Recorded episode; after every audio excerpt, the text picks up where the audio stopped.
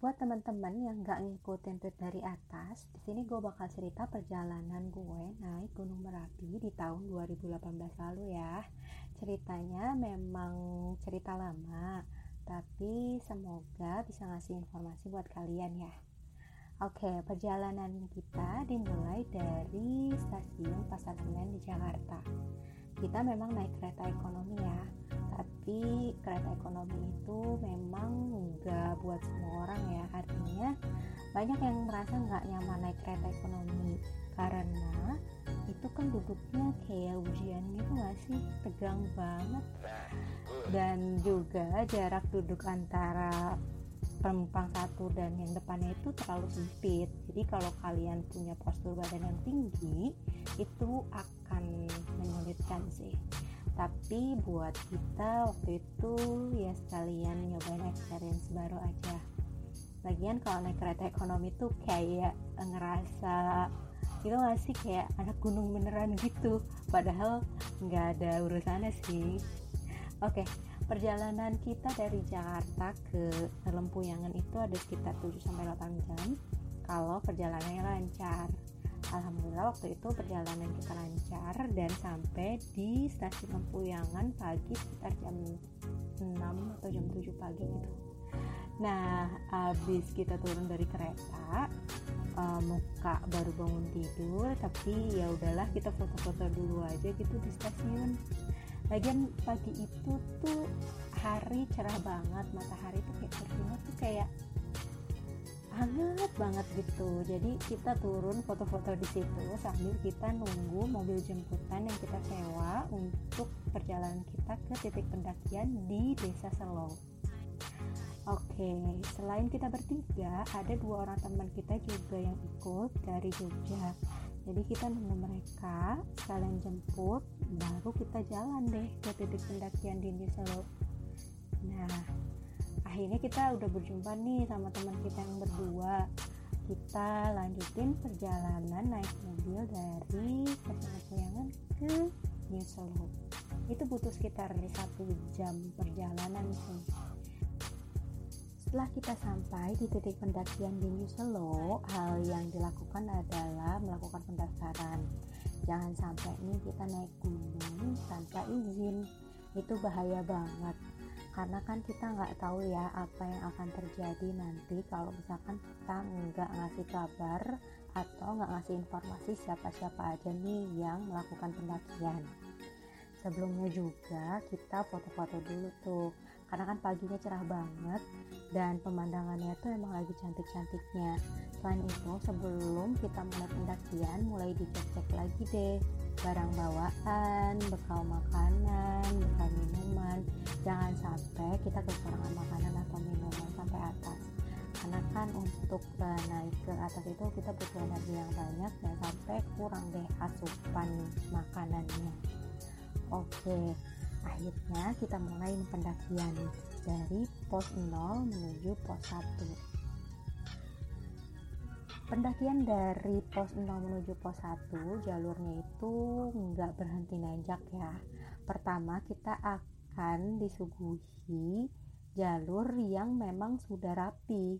Jalurnya memang sudah disemen dan dia akan terus menanjak terus ya. Bahkan setelah agak nyampe ujung gitu ternyata beberapa warga itu memang um, menggunakan motor untuk sampai titik itu. Tapi ya udahlah gak apa-apa kita lanjutin aja perjalanan kita. Setelah melewati jalur semen tadi kita akan melewati jalur tanah. Jalur tanah ini agak kurang rata ya jadi pilih jalur yang rata aja supaya enak gitu dipijaknya.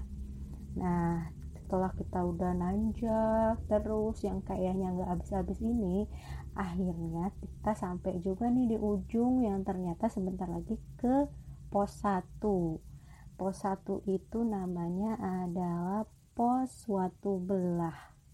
Jadi di sini itu ada papan selamat datang untuk para pendaki gitu yang menunjukkan eh anyway lo tuh udah nyampe lagi ke pos 1 jadi tetap semangat ya.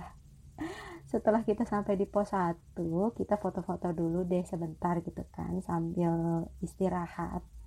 nah nggak jauh dari pos 1 ini kita akan nemuin ada ada batu besar dan di situ kita jalannya akan satu-satu gitu jadi hati-hati nah di balik batu itu ternyata ada gazebo di gazebo itu kita bakal ketemu banyak pendaki lainnya yang juga melakukan istirahat di situ.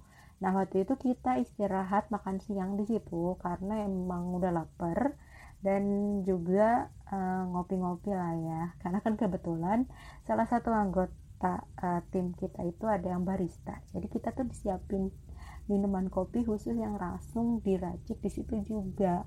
Aromanya harum banget. Nah, selain itu, kita juga makan bekal kita nih yang surprisingly waktu itu kita bawa bekal makanan ayam rendang. Eh, kok ayam rendang? Maksudnya daging rendang. Jadi berasa kayak makan nasi padang tapi dengan sensasi di atas gunung. Keren banget gak sih? Tapi hal yang gak enak adalah kalau misalkan minum kopi nih kadang-kadang kalau gue tuh suka langsung sakit perut. Jadi menjaganya adalah dengan minum gak banyak-banyak pastinya karena kan kalau buat perempuan nih kalau di gunung tuh kadang-kadang suka agak uh, risih ya kalau misalkan harus buang air kecil atau buang air besar di sana harus nyari tempat yang benar-benar aman dan nggak banyak orang jadi kalau gue sih membatasi asupan kafein dalam tubuh gue Nah, lepas jalur tanah dari pos 1 ke menuju pos 2, kita itu bakal uh, menghadapi jalur yang berbatu. Sudah berbatu, nanjak pula. Ini harus ekstra hati-hati karena jalurnya benar-benar kayak menukik dan batu-batu di atas itu besar-besar banget. Jadi hati-hati sama pijakan kita. Juga batu-batu yang memang hmm, kemungkinan akan jatuh karena kan di bawah itu ada pendaki lain ya jadi usahakan nggak sampai menjatuhkan batu dan membahayakan pendaki yang ada di bawah kalau ngelihat tanjakannya sih kayak nggak akan selesai-selesai ya tapi ternyata kalau misalnya kita balikin badan kita nih ngelihat ke belakang itu pemandangannya bagus banget. Mana waktu itu tuh awan lagi lagi nggak banyak banyaknya jadi pemandangan itu kayak cantik banget gitu. Cerah ada awannya dan desa-desa yang di bawah itu kelihatan kayak atap-atap tuh kecil-kecil banget gemes deh. Nah ya udah sambil kita fokus naik ke atas sebaiknya jangan terlalu banyak mengobrol karena capek bo. Kalau misalkan kita sambil nanjak sambil ngobrol tuh nguras energi. Akhirnya kita sampai juga deh di pos 3 terus kita memutuskan buat uh, ngecamp di sini. Karena kenapa? Karena sebenarnya di pos atas itu di pos 4 itu kan uh, sebentar lagi menuju puncak. Walaupun sebenarnya puncaknya itu udah mulai ditutup ya teman-teman karena bahaya banget. Kalau dilihat dari uh, konturnya itu memang agak riskan kalau naik ke atas tuh karena dari letusan kemarin itu jadi ngikis bagian yang lain bagian pinggir-pinggirannya jadi lebih rentan. Jadi kalau uh, kerombongan kita sih milih untuk ngecamp di bawah dan supaya nggak terlalu dingin karena kan ternyata untuk memilih tempat camp itu baiknya memang yang ada pohon-pohon supaya nggak terlalu dingin angin. Karena kan kalau malam itu anginnya luar biasa ya. Supaya menahan angin itu kita berlindung di antara pohon-pohon itu. Dan emang kalau di Merapi itu kan jalurnya itu nggak begitu banyak pohon besar ya. Jadi pohonnya agak pendek-pendek dan ternyata malamnya itu dingin banget.